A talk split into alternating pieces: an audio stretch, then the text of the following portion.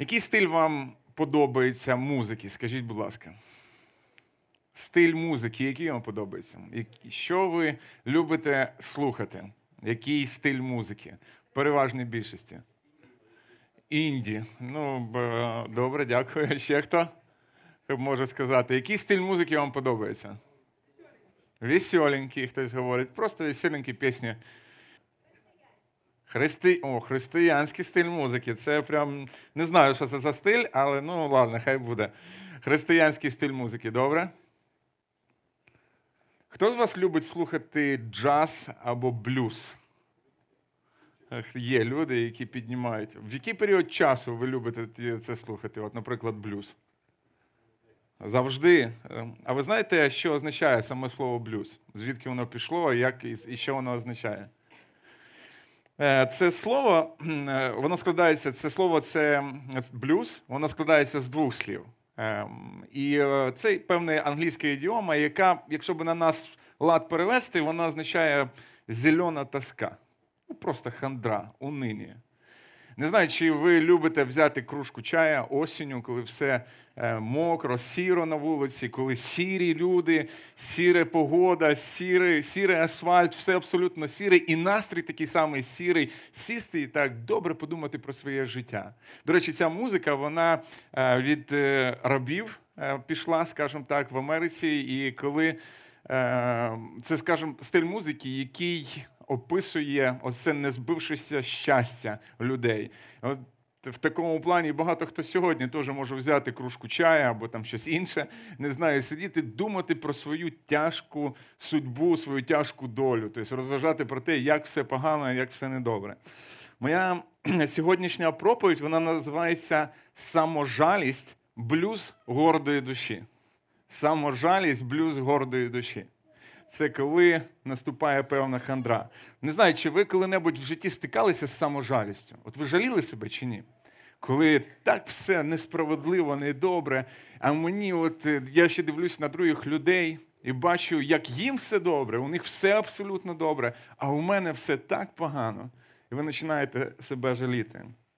Тема ця вона е, це один із тих милих гріхів, які не просто виявити, виявити собі. І взагалі гріхи з категорії само, то що говориться, саможалість, само, не знаю, самокрасота, само, самолюбування, е, самовпевненість, вони є такими гріхами, які їх дуже тяжко виявляти. Чому? Тому що п'янство там чи ще щось інше, воно відразу видно. А от ці гріхи зі, з розряду само це такі признаки нашої плоскої природи, яка ще не вкорінена Христом. І гріхи з цієї категорії погубили навіть деяких біблійних героїв. Слово саможалість ви не знайдете в Біблії, як би ви не шукали. Але це поняття, яке широко відкривається в різних місцях священного писання. Його немає у списку семи смертних гріхів чи вділ плоті, але це почуття, які проходили із не зовсім добрих героїв біблійних, так і це почуття приходило до великих Божих мужів. Наприклад, такі неймовірні потужні Божі мужі, як Єремія, Моїсей, Ілья. Вони також стикалися ось цією проблемою саможалості. Ми можемо в Біблії знайти слово жаль. Наприклад, Ісусу стало жаль. Жаль мені тих людей, що вже три дні зі мною знаходяться та їсти не мають нічого. Христос був тронутий певним співчуттям до певної групи людей. І це добре мати таке почуття мати співчуття до інших в їхніх потребах гарна і прекрасна якість характеру та взагалі прояв християнства. Саможаль це почуття, яке направлене не на інших, а на себе. Саможалість це перебільшення почуття жалості до себе. В одному словарі говориться про те, що саможалість це почуття, коли ви рахуєте себе жертвою, яка не зробила нічого поганого, і заслуговує на співчуття від інших, з якою повелися якось несправедливо, чи в обставинах, чи хтось інших з людей. Хоч ми всі стикалися з цим гріхом у себе в житті, я думаю, що всі, можливо, в дитинстві, можливо, хтось зараз не стикається, але всі в теорії категорично проти цього. Ніхто нікому не подобаються люди, які ниють, постійно ниють і говорять про те, що все не так в їхньому житті. Жалість до себе глибоко неприваблива, тому що вона розкриває егоїзм в його непривабливій формі. Ми не любимо людей, які постійно ниють. Саможалість це нездатність поглянути на власне страждання в належній перспективі. Це показує, наскільки легко наш власний поранений палець має найбільше значення, ніж мільйони страждаючих людей по всьому, по всій планеті. Він нас значить більше. Ось такі питання з розряду, чому це сталося зі мною, чому мені так не пощастило, чому я це все з категорії саможалості. Тому що я думаю, що зі мною повелися несправедливо, а я заслуговую абсолютно на інше. Це питання, які ми так часто повторюємо собі, коли в житті йде щось не так. Це питання направлені не для того, щоб знайти відповіді. Такі питання роблять прямо протилежне. Вони змушують жаліти себе і ще глибше затягують в безобне страждання. Навіть ці питання вони можуть бути направлені до Бога або до людей, але людина, яка жаліє себе, вона бачить все через призму певного свого бачення. У мене є ось така картинка, подібна до цього носорогу. Подивіться, він малює картини. Але щось постійно в картинах одне постійно є. Він малює різні етапи, сонце сідає, пташечки літають, він бачить те дерево, але постійно перед ним є ось цей ріг, який перед ним. Так само і людина, яка жаліє себе. Вона на все дивиться через призму от свого якоїсь несправедливості, яка з нею произошла. Саможалість користується нашими почуттями більше, ніж розумом. Саможалість це певна призма, через яку ми дивимося на себе, на інших і на Бога.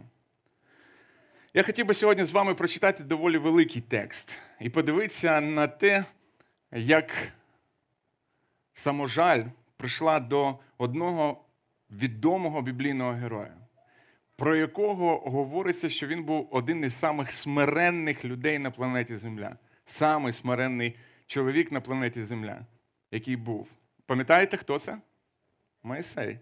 А хто сказав про нього, що він самий смирений? Він сам сказав. Він сам, але це записано в Писанні, тому ми знаємо, що так е, що так воно і є. Отож, давайте відкриємо книгу чисел. Його не буде там е, в презентації, тому ви можете відкрити е, книгу чисел, 11 розділ. Ми доволі великий текст прочитаємо і будемо в ньому залишатися більшість часу, будемо розважати про це. Книга чисел, 11 розділ з 4 по 23 вірш. Книга чисел, 11 розділ з 4 по 23 вірш. Натовп різноманітних людей, що був з ними, мається на увазі з ізраїльтянами. Ізраїльтяни знаходяться зараз на своєму шляху в обітовану землю. Їх веде Господь. Моїсей є їхнім е, проводирем, скажімо так, який веде Ізраїль. Натовп різноманітних людей, що був з ними, пройнявся сильною пожадливістю. А з ними також почали плакати ізраїльтяни. Вони говорили, хто нас нагодує м'ясом. Ми пригадуємо рибу, яку в Єгипті їли даром, огірки, дині, порей, цибулю і чесник. Тепер же ми знесилені, бо нічого немає. Перед нашими очима одна лише манна. Манна ж була, мов насіння коріандру, а кольором нагадувала кришталь. Люди розходились, збирали і мололи її на жорновах та товкли в ступі, варили її в горщиках і пекли з неї кожики. На смак вона була, мов тістечко на олії. Коли на табір уночі спадала роса, тоді випадала на нього і манна. Моїсей почув, як люди плачуть у своїх родинах, кожен біля входу до свого намету. Господь запалав великим гнівом, та в очах Моїсея це було злом. І Моїсей промовив до Господа. Навіщо ти так прикро обійшовся зі, зі своїм слугою? Чому я не знайшов милості в твоїх очах? Що ти поклав на мене тягар усього цього народу? Хіба то я зачав у лоні весь цей народ? Хіба я його породив, що ти мені кажеш, носи його на своєму лоні, як годувальниця носить немовля, аж до того краю, який ти з клятвою пообіцяв його батькам? Звідкиля взяти мені м'ясо, щоб дати всьому цьому народові? Адже вони плачуть переді мною, благаючи, дай нам м'яса, аби ми наїлися. Я сам не в змозі нести весь цей народ, оскільки це затяжко для мене. Якщо ж ти так чиниш зі мною, то прошу вбий мене, якщо я знайшов милість в твоїх очах, аби мені не бачити свого нещастя. І Господь сказав Моїсеєві, збери мені 70 чоловік із ізраїльських старішин, про яких ти знаєш, що вони справді старішини народу та є його керівниками, і поклич їх до намету свідчення. Нехай вони стануть там з тобою. Я зайду і розмовлятиму та з тобою візьму від духа, що на тобі, і покладу на них. Тож вони носитимуть разом з тобою тягар народу, і ти не нестимеш його сам. А народові скажеш: освятіться на завтрашній день і будете їсти м'яса, бо ви плакали перед Господом і казали, хто нас нагодує м'ясом? Адже в Єгипті нам було добре. Тож Господь дасть вам м'яса, і ви будете їсти його. Не один день будете їсти, не два дні, не п'ять днів, не десять днів і не двадцять днів. Впродовж цілого місяця, аж поки вона не виходитиме з ваших ніздрів і не стане остагидним для вас, тому що ви зневажали Господа, який є між вами, а плакали перед Ним, нарікаючи, навіщо нам було виходити з Єгипту?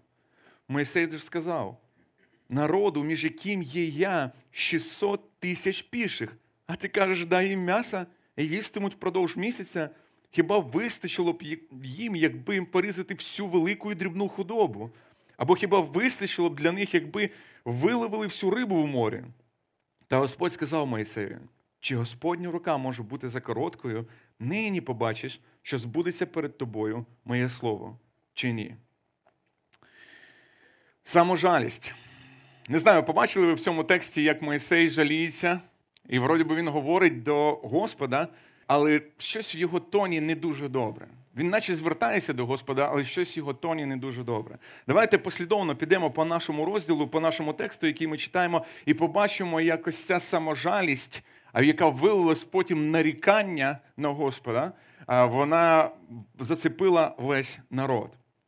Саможалість викривляє погляд на себе. Це в першу чергу. Саможалість викривляє погляд на себе. В очах самих ізраїльтян вони були дуже нещасними. Зверніть увагу, що вони, на що вони скаржаться. Вони скаржаться на дві речі. В них було незадоволення через те, що у них є, і вони скаржились через те, що у них чогось немає. В один в нашому розділі з 4 по 6 вірш говоряться такі слова: ми пригадуємо рибку, яку в Єгипті їли даром огірки, дині, порей, цибулю і часник. Тепер же ми знесилені, бо нічого, абсолютно нічого немає. Перед нашими очима одна лише манна. І далі описується, яка ж вона була манна. Ви пам'ятаєте, ким Ізраїль був в Єгипті? Рабами. Скільки років вони були в Єгипті рабами? 400 років. А тепер послухайте, що відбувається. Людина, люди, які саможаліють себе, які говорять про те, що в них щось не так, в них починає вибірково працювати пам'ять, селективно починає працювати пам'ять. Вони щось помнять, а ось щось не помнять. Вони дивляться на своє минуле і бачать в ньому благословіння. Вони дивляться на своє минуле, на яке, в якому вони були рабами, і вони не пам'ятають 420 років рабства, в якому вони жили. Вони пам'ятають тільки одне: чесничок, рибку, цибульку. А зараз у нас тільки манна і більше нічого немає. А ви знаєте, що що, що таке була манна? Господь кормив Ізраїль своїм неймовірним чудовим, е, чудовим даром, який він дав. Ізраїлю не потрібно було працювати для того, щоб ось цю манну е, якось виробляти. Вони їм потрібно було просто збирати, виходити і збирати. Кожного дня це все постійно обновлялося. Що вони пам'ятають? Вони пам'ятають, як добре їм жилося в Єгипті. Людина, яка жаліє себе, вона щиро вірить, що їй щось не додають. Вони дивляться на себе і вони говорять, в нас нічого немає. Уявіть собі. Вони дивляться на себе і говорять, що в нас нічого немає. Вони жаліються і говорять про те, що ми заслуговуємо на кращу долю. Ізраїльтяни вірили, що вони мають право. І знаєте, це право, начебто, виглядало досить, ну, скажімо так, маленьке прохання. Нам хочеться диньки, чесничка, рибочки поїсти, а тут тільки одна манна і більше нічого немає. Ми просто хочемо ось це. Як часто буває то, що люди дивляться на своє життя і бачать про те, що в їм щось не вистачає. Їм треба щось інше. І ось це інше це чесничок з рибкою обов'язково. Ви мені пропонуєте Бога, та ні, послухайте, мені треба вирішити питання з роботою. Ви мені пропонуєте те, щоб я був якось служіння, але мені треба щось інше. Чому щось інше? Я побачив, що мені щось не вистачає. Цікаво про те, що Джон Пайпер, один із відомих проповідників, порівняв саможалість і хвастощі, і сказав про те, що це дві е, сторони одної монети під назвою гордість. Послухайте, Джон Пайпер одного разу зробив корисне порівняння. Вихваляння, коли я хвалюсь чимось, це відповідь гордості на успіх. Ну, щось успішно сталося, е, ти щось досягнув і ти хвалишся цим. Жалість до себе це реакція гордості на страждання. Ну, нібито страждання. Вихваляння каже: я заслуговую захоплення, тому що багато чого добився, а жалість до себе говорить: я заслуговую жалості, заслуговую, мається на увазі про те, що є великий акцент на цьому. Я по праву вона мені належить. Я заслуговую жалості, тому що так багато і несправедливо страждаю. Вихваляння це голос гордості в серці сильних, а жалість до себе голос гордості в серці слабких. Вихваляння звучить самодостатньо. Той самий гріх з, е, категорії самості. Жалість до себе звучить начебто смиренно. Але ця смиренність виникає тільки через поранене его. Це відбувається не через почуття власної негідності, а через почуття невизнаної гідності. Це однозначно гордість. Горде серце Ізраїля не готове було бачити, як Бог піклується про них. В Неємії, в 9 розділі, коли говориться про цей період в Ізраїлі, що вони йшли ось цим шляхом, сказано про те, що 40 років ти, Господь, їх годував у пустелі. І послухайте, що сказано: не бракувало їм нічого, і далі одяг їхній не зношувався, і їхнє взуття не дерлося. Але в цей період часу ізраїльтяни не бачать цього всього. Людина, яка жаліє себе, вона не здатна побачити ось ті благословіння, які є в його житті. Це порівняння Божої манни і того, що вони мали в Єгипті, неймовірно чудово ілюструє, м'яко кажучи, нашу немудрість. Те, що ми маємо в Бозі, його дарунки, саможалість применшує як щось малозначиме, а малозначиме речі, які тимчасові, возводить в ранг найважливіших. Саможалість цінує тимчасовим і світським, як вічним, а вічне рахує як щось непотрібне. Ми готові за миску супа продати своє первородство. Ми готові відійти від Бога, тікати від Бога просто за якусь часничок і цибульку. І більше ні за що. Коли я готувався до цієї проповіді, я спілкувався з одним пастирем. Він дозволив мені привести його приклад. Я зміню його ім'я, щоб ви не вгадували, хто це. Абсолютно інше ім'я, щоб ви знали. Його скажімо так, звуть Віктор. Він поїхав в Штати. Це реальна історія з нашого часу. І коли він поїхав в Америку, він зустрівся там зі своїм другом, який виїхав в Америку доволі давно. Друг дитинства, певно. Він зустрівся, була неймовірно чудова зустріч, і цей друг запросив його до себе додому. І коли вони їхали додому, в його дім, цьому пастирю Віктору його друг розповідав про те, що як добре в нього склалося життя в Америці. І коли вони приїхали додому в його дім, він закінчував свою розповідь і не розказував про те, що я зараз працюю на швидкій допомозі лікарям. У мене все добре, у мене добра зарплатня, у мене добре і поважають на роботі. У мене є чудова жінка, і в мене є діти. І коли цей пастор розповідає, що вони заїхали до нього додому, він побачив, який це дім. Це був неймовірно чудовий дім в його очах у цього пастора. Цей дім знаходився біля ліса, два гектара землі, уявіть собі, в домі. Неймовірно красивий дом. Він. Вони зайшли в дом, він побачив там камін. А цей пастор в Україні живе в Україні і живе на багатоповерхівці.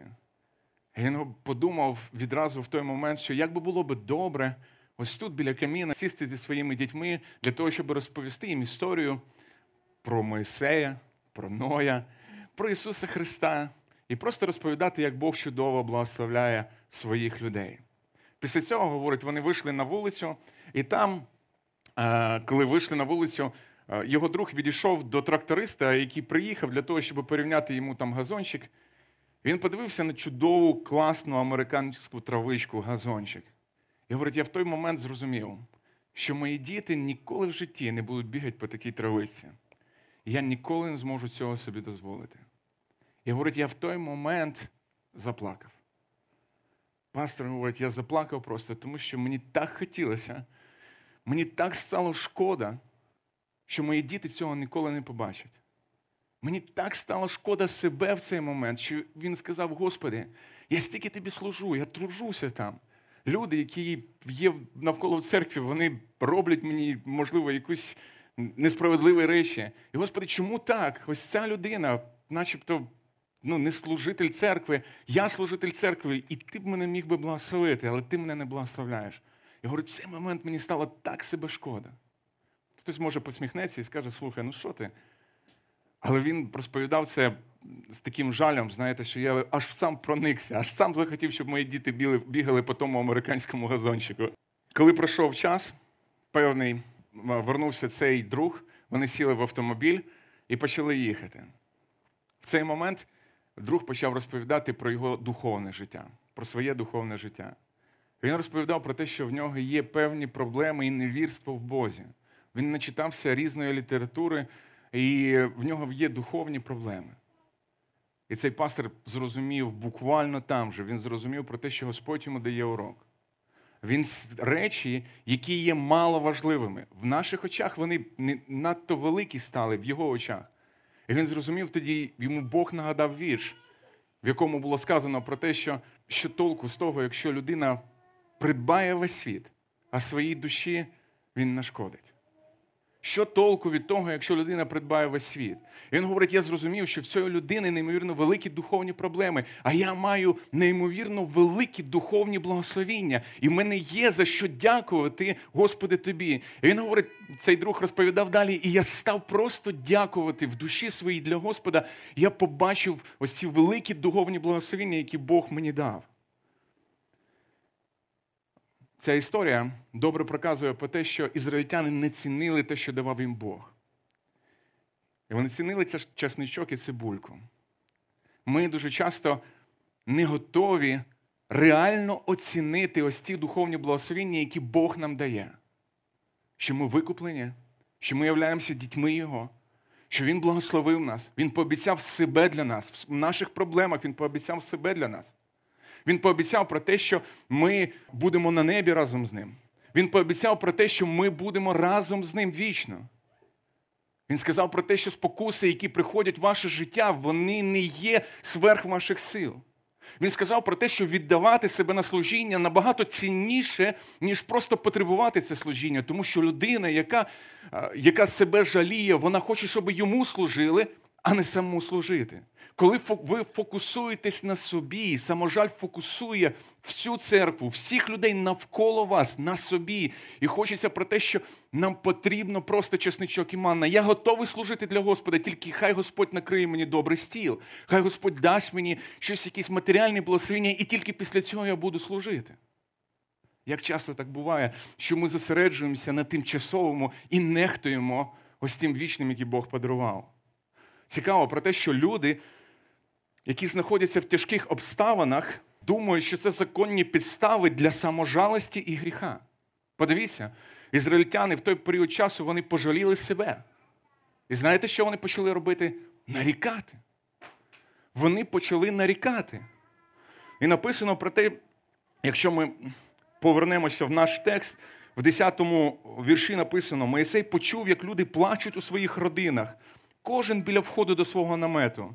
Господь запалав великим гнівом. В 10-му вірші говориться.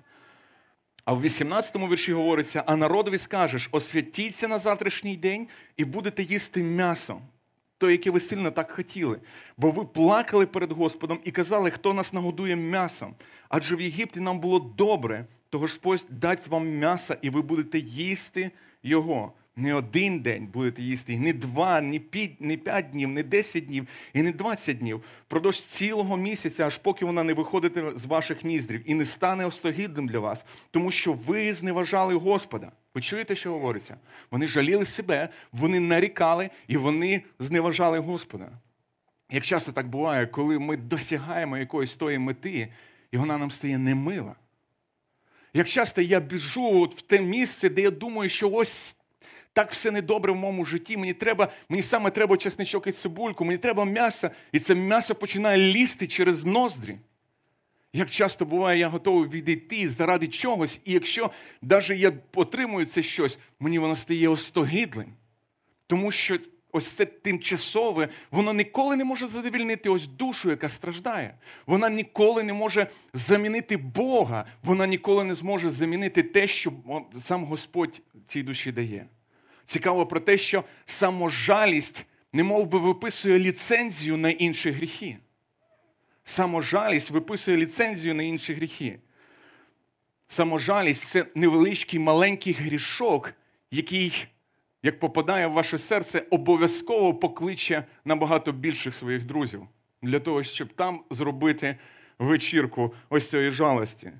Ізраїльтяни нарікали. В третьому царстві описується історія про царя Ахава. Я не буду її зачитувати. Ви можете це зачитати вдома в 21 розділі. Цар Ахав був царем в Ізраїлі, нечистивим царем. І ось біля його палацу був виноградник. Виноградник належав іншому чоловіку, якого звали Навуфей. І і цар Ахав так сильно захотів виноградника, що прийшов до Навуфея і попросив його, щоб він йому продав. Навуфей сказав: Я не можу продати цей виноградник, тому що це спадщина моїх батьків. І знаєте, що зробив Ахав? Він пішов в свій палац, він надувся, те, що не міг купити цього виноградника, ліг і навіть нічого не їв. До тих пір, поки не прийшла Єзавель, найнечистивіша, мабуть, жінка в старому заповіті. Прийшла Єзавель, яка сказала: Слухай, а чого ти печалися? А що тобі так погано? Він говорить: Новофей не продає мені виноградник. Це також, знаєте, тобто, ну, на віси можете положити. Він говорить: ну нічого собі, хіба так можна царювати в Ізраїлі? Хіба так можна бути царем? Встань, вмийся, все буде добре, я все зроблю. Вона розіслала листи і попросила, щоб цього Науфея декілька нечистивих чоловіків вони спочатку проти нього лжесвідетельствували, і після цього побили камнями.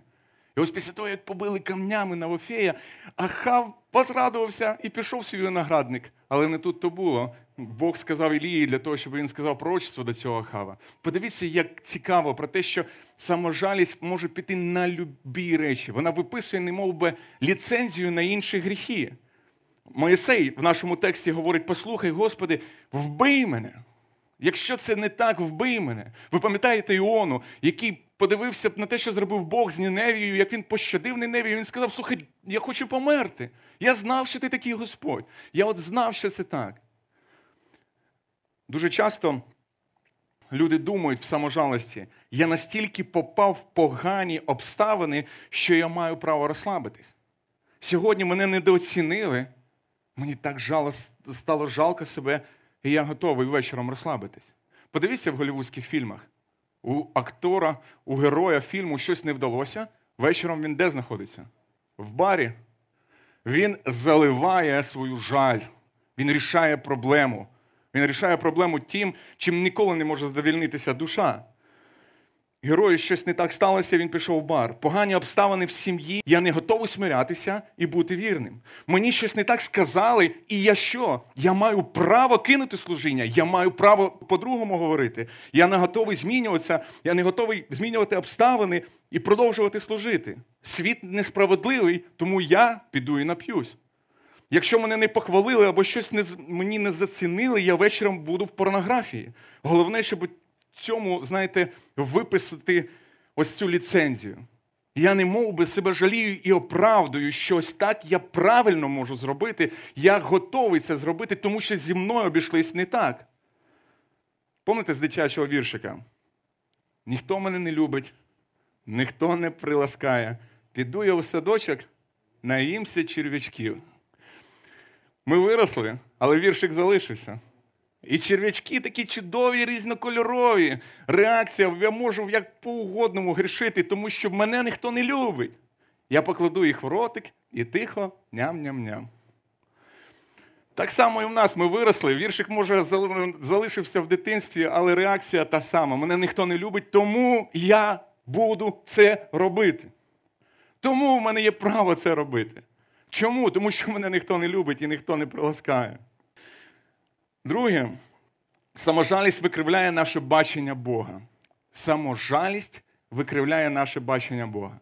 Пам'ятаєте цю картинку?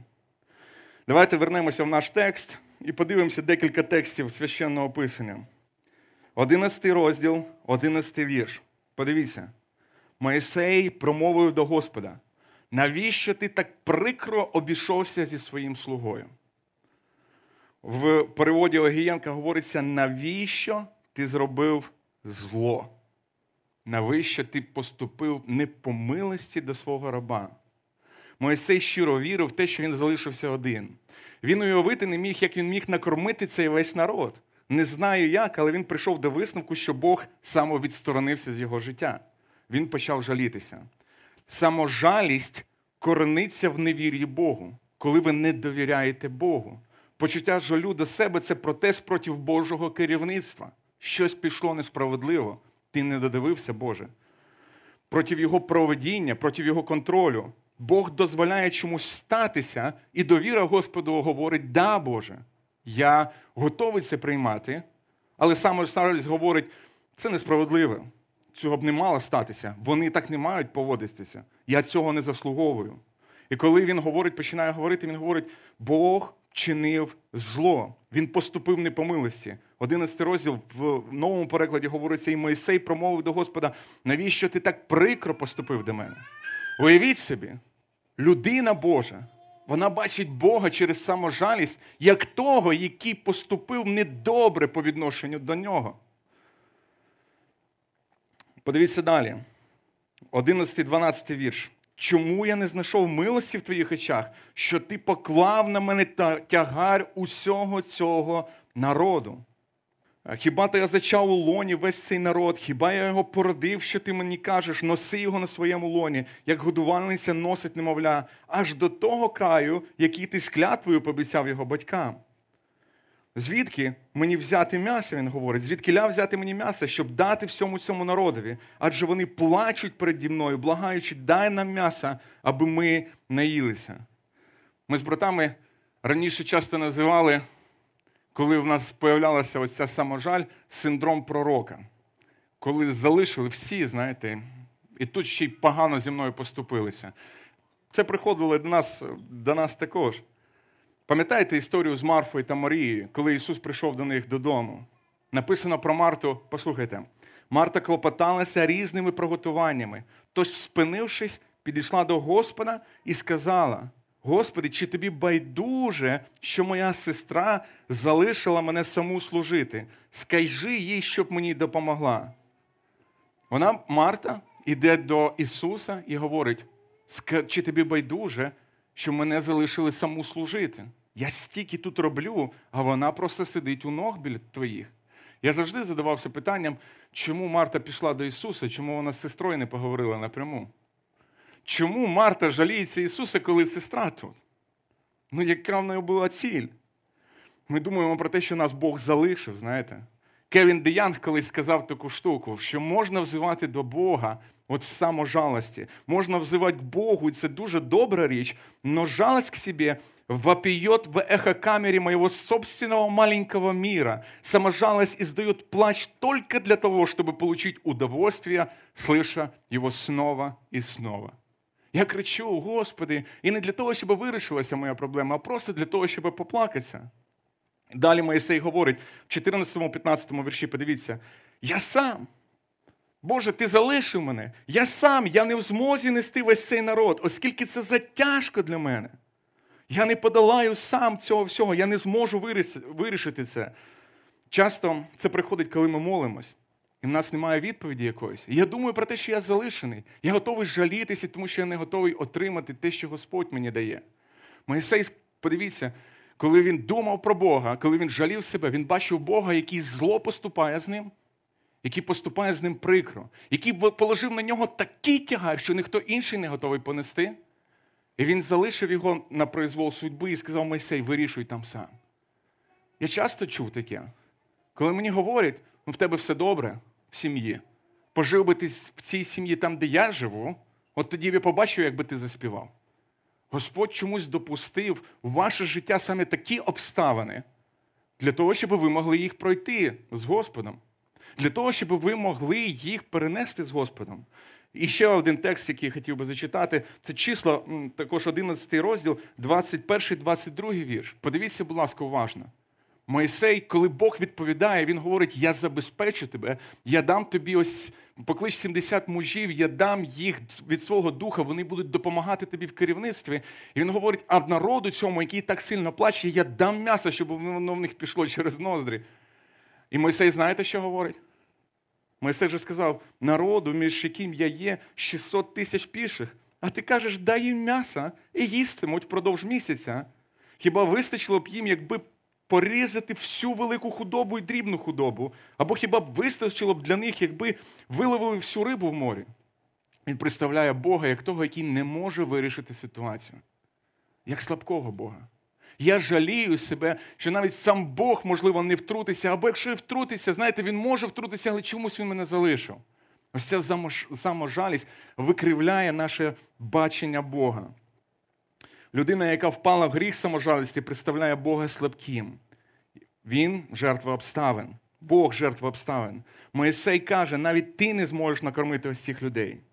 Нема нічого поганого в тому, щоб виявляти свої бажання перед Богом, от як те, як те робив Моїсей. Але є щось щось нездорове, неправильне, коли я починаю нарікати на Господа. Багато псалмів в кінці кінців написано як псалми жалоби, коли я можу жалітися перед Богом, коли я можу виливати свої свої страждання перед Богом. Але є велика різниця в тому, щоб виливати свої страждання перед Богом, чекати від нього відповіді, довіряти йому і нарікати на нього. Ти, Боже, такий. Чому? Тому що я себе ставлю в центр, а ти, Бог, маєш бути виручальна паличка в моєму житті. Ти маєш вирішити ось цю проблему. Я не готовий смірятися. Я не готовий піддатися під твій контроль, під твоє керівництво. Ти маєш поступити так, як я скажу. Ти маєш бути фактично для мене паличкою виручалочкою Я Бог, а ти служиш мені. Не навпаки. Римлянам в 8 розділі 28 28 віршом говориться: знаємо, що тим, які люблять Бога, котрі покликані на Його передбачення, усе сприяє на добро. Це можливо тільки тому, що Бог контролює і дбає про нас в кожній маленькій деталі. Я рекомендую вам частіше читати біографії. Хочу вам розповісти одну історію, яка неймовірно вразила мене і нагадалася під час моєї підготовки проповіді. Хочу розповісти історію про ось цих Верніше, не про них. Це історія, скажімо так, про них, це історія про великого Бога. Це п'ять місіонерів, які доносили благу звістку для народу в Еквадорі, плем'я Аука. Мабуть, ви чули таке ім'я, як звати Джим Еліот. Він посередині. Цим хлопцям, може, вони на моїй фотографії виглядають так старше трохи, але цим хлопцям 28, 31, 32 роки. Чотири з них працювало з одним племенем, а ось цей Роджер Юдеріан працював з іншим племенем. Про цих чотирьох ви зможете знайти дуже багато всього. Джим Еліот, після нього піднялось неймовірно багато людей на місіонерство. І коли вони поїхали е, в Еквадор, їхня ціль була донести Євангелія людям, які не чули Євангелія. У них був літачок. Вони літали над е, джунглями і скидували спочатку подарунки для цього племені, а після цього вирішили йти до них для того, щоб нести благу звістку. Плем'я Аука було неймовірно ворожнечим племенем. І як тільки вони побачили білих людей, які наближаються до них, вони їх вбили, навіть не почувши, що вони мали сказати. Це історія в 20 столітті, як в 60-х роках, якщо я не помиляюсь, в 50-х-60-х роках. Їх вбили. Весь світ просто був в шоці після цього, коли вони почули, що місіонерів вбили. І ви знаєте, жінка оцього Роджера Юдеріана, цього крайнього чоловіка, ем, є книжка, яка називається Воротами слави. Написала жінка Джима Еліота, і там зібрані щоденники ось цих е, людей, зібрані щоденники жінок, як вони реагували на те, на те, як вони почули, що їхніх їхніх чоловіків вбили. Ось що е, пише Барбара Юдеріан. Жінка ось цього чоловіка, йому було наче 31 чи 32 роки, в нього в них залишилося двоє дітей. Коли знайшли джинси та футболку її чоловіка, бо не знайшли тіло. Послухайте, сьогодні капітан повідомив, що в річці знайшли чотири тіла та одну футболку і сині джинси тільки Роджер носив їх. Бог дав мені вірш через два дня після цієї звістки. І цей вірш Псалом 47, 15. Бо це Бог, хто наш Бог, на вічні віки. Він буде провадити нас аж до смерті. Це Бог, наш Бог на вічні віки, бо Він буде провадити нас до смерті. Коли я зустрілася з новиною про смерть Роджера, моє серце, і послухайте, що би ви сюди підставили?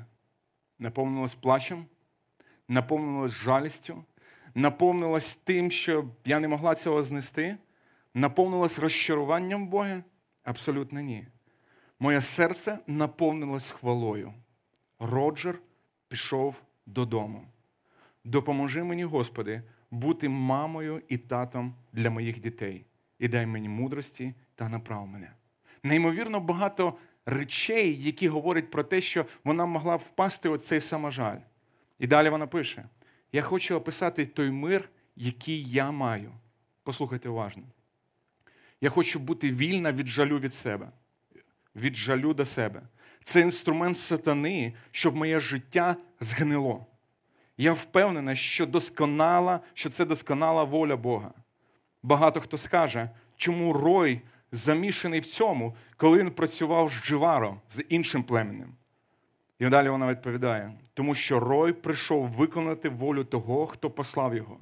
Господь закрив наші серця для плача, печалі і істерії і наповнив своїм досконалим миром. Неймовірна історія, неймовірні слова після того, як сталася неймовірна трагедія. Там, де вона могла би сказати, Боже, чому так несправедливо? Вони навіть слова не сказали для цих індейців, вбили. І більше того, Роджер попав під цю, скажімо так, е, в цю обстановку. Він працював з іншим племенем, і він пішов е, разом з цими чотирма хлопцями для того, щоб розповідати новому плем'я е, звістку Євангелія. І їх там вбили. Я не знаю, як би ви далі би думали про Бога, як би ви відносились до Бога, як би я це думав би і відносився до Бога. Але знаєте, що стало далі?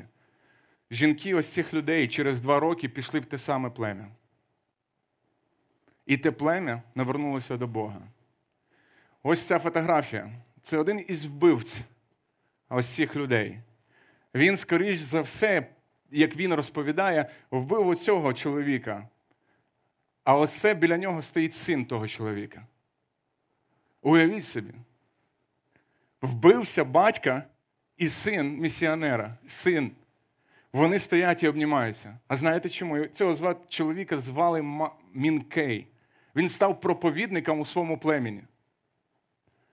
І багато людей прийшло до Христа після того, як він став проповідником в цьому племені. А чому? Тому що жінки, слабкі жінки, які мали би скотитися в саможаль, які мали би нарікати на Господа, вони наповнились хвалою до Бога і пішли проповідувати Євангелія. Тисячі місіонерів після цього прикладу спіднялося для того, щоб нести звістку.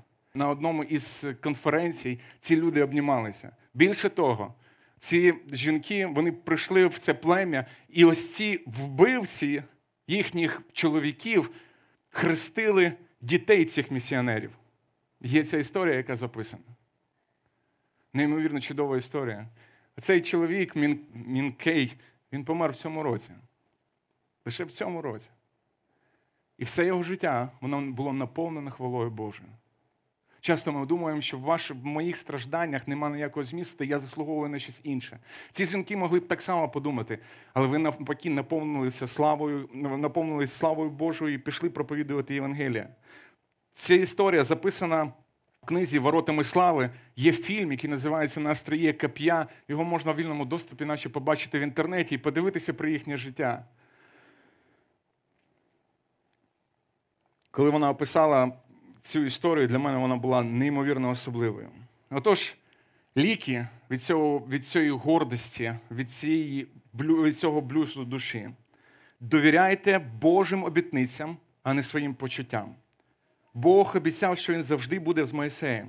І коли Моїсей висказував навіть ось цю незадоволення, подивіться, як Бог тихо направляє його. В 24 му вірші, 23 му вірші, та Господь сказав Моїсеєві, чи Господня рука може бути за короткою, нині побачиш, чи збудеться перед тобою моє слово, чи ні.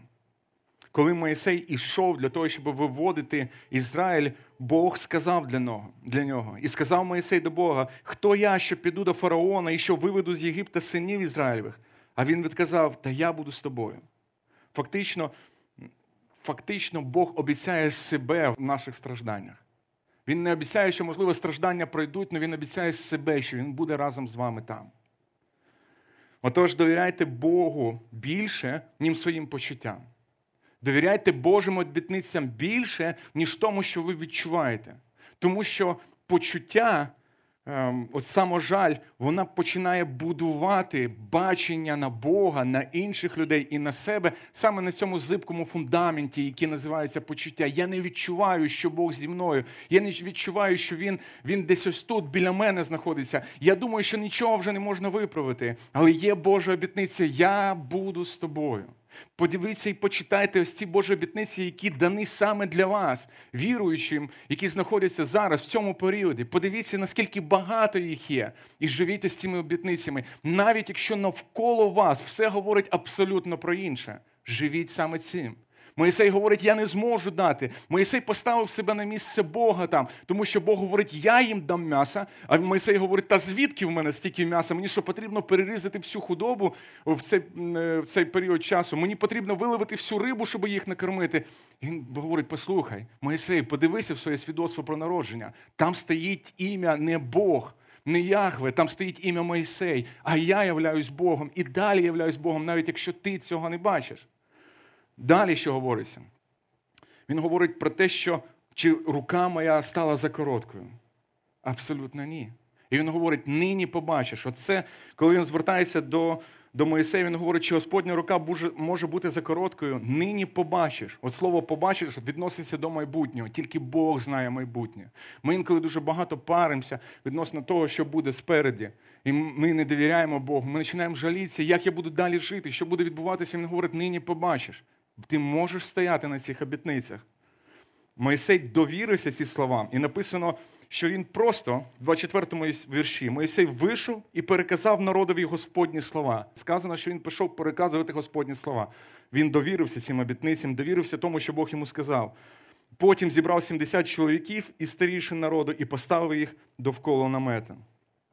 Ще один герой в саможалості, скажімо так, неймовірно чудовий Божий герой це Єремія. Це людина, його служінню взагалі не позаздриш.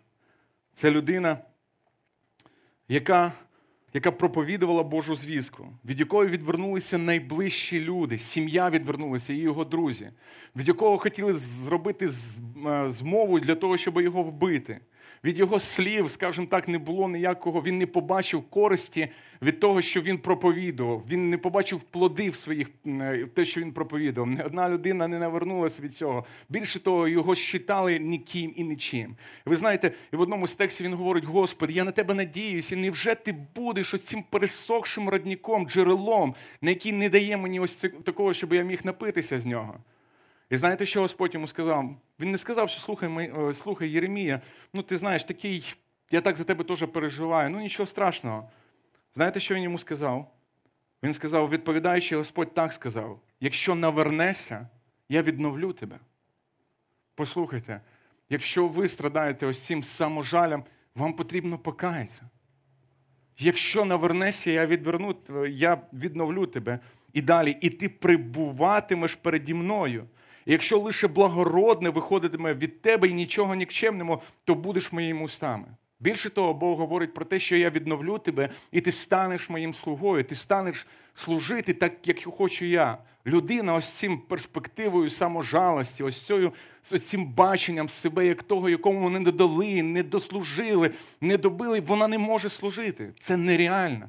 Він буде, як ті слова, як Єремія каже, ти будеш говорити нікчемні слова. І ці слова, наче будуть висказуватися відносно того, що вони виглядають, наче Божими. Але ця людина вона неправильно бачить Бога. Коли ти неправильно бачиш Бога, ти не можеш добре служити. Потрібно покаятися. Третє, для того, щоб вийти з саможалості, змініть ваше ставлення до молитви. Більше дякуйте. Саможалість є протилежністю вдячності та радості в будь-яких обставинах. В Солунянах написано завжди радійте та дякуйте. Це неможливо зробити, коли ти знаходишся в круговороті жалості до себе. І неможливо і неможливо дякувати, коли ти жалієш себе, і неможливо жаліти себе, коли ти дякуєш Господу. Коли приходять обставини несправедливі, подивіться, що ви маєте. Будьте тою людиною, яка дивиться на вічне. Будьте тою людиною, яка бачить Божі обітниці. Четверте. Живіть для Божої слави, не дивлячись на розчарування. Живіть для Божої слави, не дивлячись на розчарування. Пам'ятаєте, останні дні Ісуса Христа записані дуже добре в Євангеліях. І ось коли Він споживає е, вечерю зі своїми учнями, три роки служіння Його, напруженого служіння позаду, менше через 24 години буде хрест. Учні починають спорити між собою, хто більший, хто прав, хто винуват, хто більше, хто краще. І знаєте, що робить Ісус? Мабуть, ми на цьому місці би просто б розчарувалися і почали саме жаліти. Написано: Він підперезує, він встав з вечері, зняв одяг, узявши рушника, підперезався, потім налив води до вмивальниці і почав мити ноги учням і обтирати рушником, яким був підперезаний. Начніть служити. Служіть. Вмивайте ноги. Допомагайте іншим. І останнє. Споглядайте Христа. Навчіться споглядати Христа. Людина, яка жаліє себе, вона говорить несправедливо. Подивіться на хрест. Людина, яка говорить, зі мною обійшлися несправедливо, знову скажу, подивіться на хрест на хресті той, який дійсно по справедливості не мав би бути на тому хресті. Він мав би бути у славі небес. Ми, люди, які по справедливості заслуговуємо мучитися в цьому житті від наших гріхів, мучитися в смерті і мучитися після смерті. І цього буде недостатньо, щоб задовільнити Божу справедливість. І цього буде недостатньо, щоб сказати, вже справедливо, вже я намучився, вже я відмучився своє. Подивіться на хрест. В Євреям, 12 розділі, 3 віршом говориться такі слова. Тож подумайте про того, хто претерпів такий перекір проти себе від грішних, щоб ви не знемоглися і не впали на душах своїх. Ми втомлюємося і падаємо духом через жалість до себе, та само, коли фокусуємося на собі. Якщо ми знаємо, що є послідовниками того, хто страждав, це змінює наш погляд на все. І знаєте, що він говорить про християнство? Він говорить такі слова: якщо хтось хоче йти за мною, нехай відречеться від себе і візьме свій хрест і піде за мною. Слова, які вразили мене найбільше на навчанні від одного старого професора, який сказав: Послухайте, ви йдете за розп'ятим, ви йдете за тим, хто несе хрест. Як ви думаєте, куди він вас приведе? Ви думаєте, що він приведе вас на царський трон? Ви думаєте, він приведе вам Е, в царське положення, щоб ви отут царювали вже на землі? Ні. Ми долаємо жалість до себе, приймаючи самозречення як нормальну частину повсякденного життя за Ісусом. Нехай Господь використає ці речі, щоб звільнити нас від смертельної хвороби жалості. Слідуючий раз, коли ви захочете пожаліти себе, подивіться на хрест. Коли ви будете думати, що щось несправедливо, споглядайте Христа, там є сила. Тому що наше місце там, по справедливості, а не Його. Тому хай Господь нас підбадьорить в цьому. І ми можемо прославляти Його і дякувати. Отож, дякуйте Богу. Дякуйте, дивіться на речі, які ви вже маєте, для того, щоб дякувати Йому. Хотів би, щоб ми помолилися зараз. Господи, дякую Тобі за те, що Ти. Звільняєш нас, Господи, від наших пороків, Господи. Ти перебуваєш з нами в наших стражданнях. І ми, Господи, не хочемо дійсно опуститися от по цій спиралі жалості, Господи, до себе, там, де я є основним, а Ти є тим, який маєш мені допомагати. Просто якщо щось виходить не так, так як я хочу, мені я починаю сердитися на Тебе. Прости нас, Господи. Прости за те, що ми стаємо з тими мирилами справедливості, де говоримо, що тут зі мною справедливо, а тут зі мною несправедливо поступають. Допоможи нам, Господи, служити більше. Дай, Господи, споглядати Тебе більше, насолоджуватись тобою. Дай бути подібно Марії, яка сидить біля ніг Христа, навчаючись. яка слухає ось цієї науки, дай нам бути подібно до Марії, сидіти також біля твоїх ног, для того, щоб ми могли споглядати тебе, навчатися від тебе і знати, що є справедливість. Ми дякуємо тобі за хрест, ми дякуємо тобі за страждання, Господи. Бо дійсно це було наче несправедливо, але Ти, Господи, задовільнив Божу справедливість. І тепер, Господи, по благодаті ми маємо, Господи, Тебе, і ми маємо небо відкрите, Господи. Ми маємо ці неймовірні благословіння. Ми називаємося дітьми Твоїми по благодаті, не по своїм заслугам. Господи, дякую Тобі за це. Вклоняюся перед Тобою. І сам розумію, що дуже часто, Господи, жалів себе в різних аспектах. По-різному, Господи, воно виливалося, але, Господи, я дійсно бачу, як багато цього було в моєму житті. І я прошу Тебе, пробачи мене, Господи. Господи, схиляюся перед Тобою, возвеличую Тебе, як того, який провадить мене, як того, який контролює абсолютно все в моєму житті. І не одна деталь не випала, Господи, з мого життя з поля зору Твого.